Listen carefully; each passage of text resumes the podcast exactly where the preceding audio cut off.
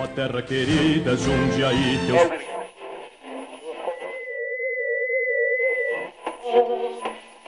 Olá, aqui é Dili Bragueto e está começando mais um Contatos Imediatos, o podcast da Io Comunica. Antes de ouvir este episódio, responda mentalmente. Na sua opinião, quais são os maiores símbolos históricos e culturais da cidade de Jundiaí? No final deste episódio, reflita se a sua opinião continua a mesma. Combinado?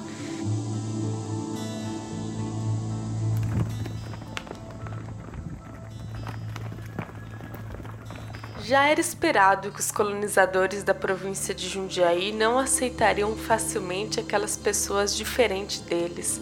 Como pode? Andam praticamente nus, vivem apenas com as coisas que a natureza oferece e, pior, eles têm uma cultura própria.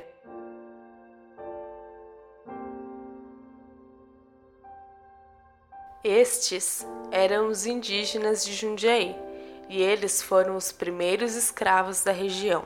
Contudo, a ação era muito criticada pelos padres jesuítas, sendo assim, quando se tratava da escravidão de indígenas, eles eram chamados de administrados, ao invés de escravos. Com a vinda de homens negros da África, os índios deixaram de serem escravizados para se tornarem homens livres ou aforreados, mas, obviamente, haviam algumas condições para isso. Os indígenas eram considerados livres desde que fossem amigos ou aldeados.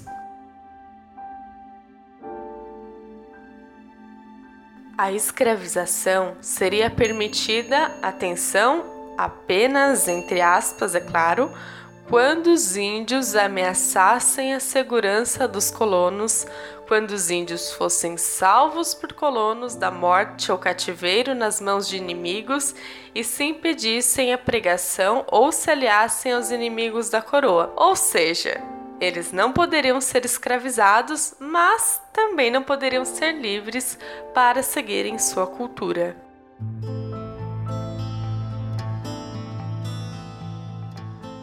Contudo, com a chegada dos africanos no século dezenove, os negros se tornaram mão de obra exclusiva e, com isso, algumas mudanças sociais e culturais ocorrem.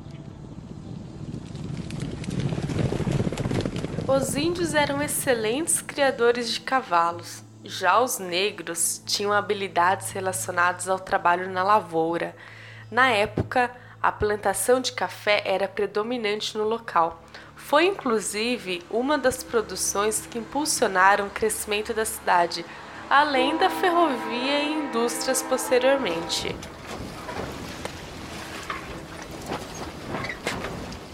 A vinda dos africanos para o Brasil ocorreu entre o século dezesseis e dezenove.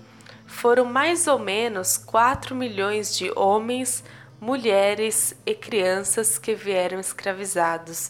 Cerca de vinte e oito por cento morriam no navio durante a viagem. Os que chegavam também tinham uma vida bem triste. Nos jornais da época, eram comuns anúncios de escravos foragidos. Fugiu na noite de treze para catorze da corrente da fazenda Monte Serrate, o escravo pertencente à dona Joaquina do Prato Fonseca, de nome Zeferino, de altura regular, bem feito, preto, rosto redondo, olhos grandes, desdentado, com sinais de catapora no rosto e nos braços e de cáustico sobre as costelas do lado direito. Levou consigo camisa de baita azul, calça de pano de algodão. Este escravo foi comprado a Vicente de Sarrocha, quem o prender e entregar em Campinas ao doutor Queiroz Teles ou ao senhor João Cavaleiro, em Jundiaí a sua senhora e no Rio Claro ao doutor Antônio Augusto da Fonseca. Receberá a gratificação de cento e vinte mil réis.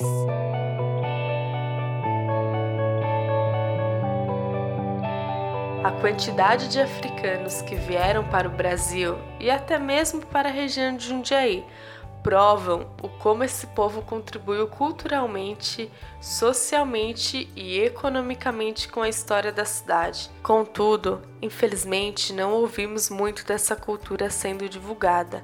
Após a abolição da escravatura, o Visconde de Parnaíba, filho do Barão de Jundiaí, substituiu a mão de obra africana por trabalhadores italianos, que também sofreram muito nas mãos das autoridades da época.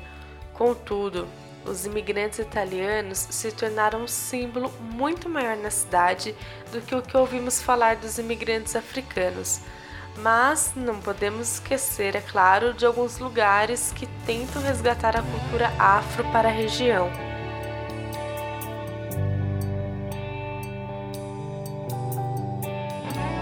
Um exemplo é o Clube vinte e oito de Setembro, que leva no nome a homenagem à Lei do Ventre Livre, que declara livre os filhos de mulheres escravas que nasceram a partir da data vinte e oito de setembro de mil oitocentos e setenta e um. Esse clube tem uma importante contribuição cultural para a cidade, pois desenvolve projetos de entretenimento, assistenciais, educacionais, de cidadania e culturais. O local é reconhecido como o mais antigo Clube Social Negro de São Paulo em funcionamento. Em Jundiaí, também temos a Fazenda Nossa Senhora da Conceição, que tinham cento e oito escravos negros trabalhando no cultivo do café. Na época, o local era propriedade de Francisco José da Conceição, o Barão de Serra Negra, e já recebeu figuras importantes da época, como a Princesa Isabel.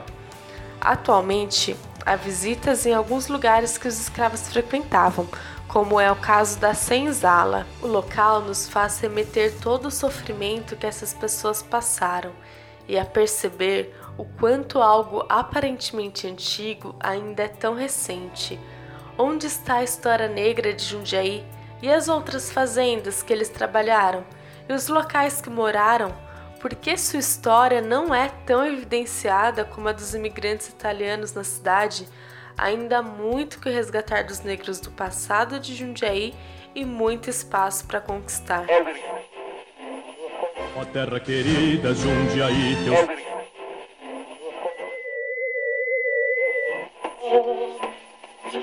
Bom, por hoje é só. Eu gostaria de agradecer a Camila Godoy, que participou do programa de hoje. As referências da pesquisa deste episódio estão no feed do podcast. E você tem alguma sugestão, não concorda com o que falamos, tem algo a acrescentar à pesquisa? Por favor, comentem no Face, envie uma mensagem. A opinião de vocês é muito importante. Este foi um oferecimento Io Comunica. Até a próxima!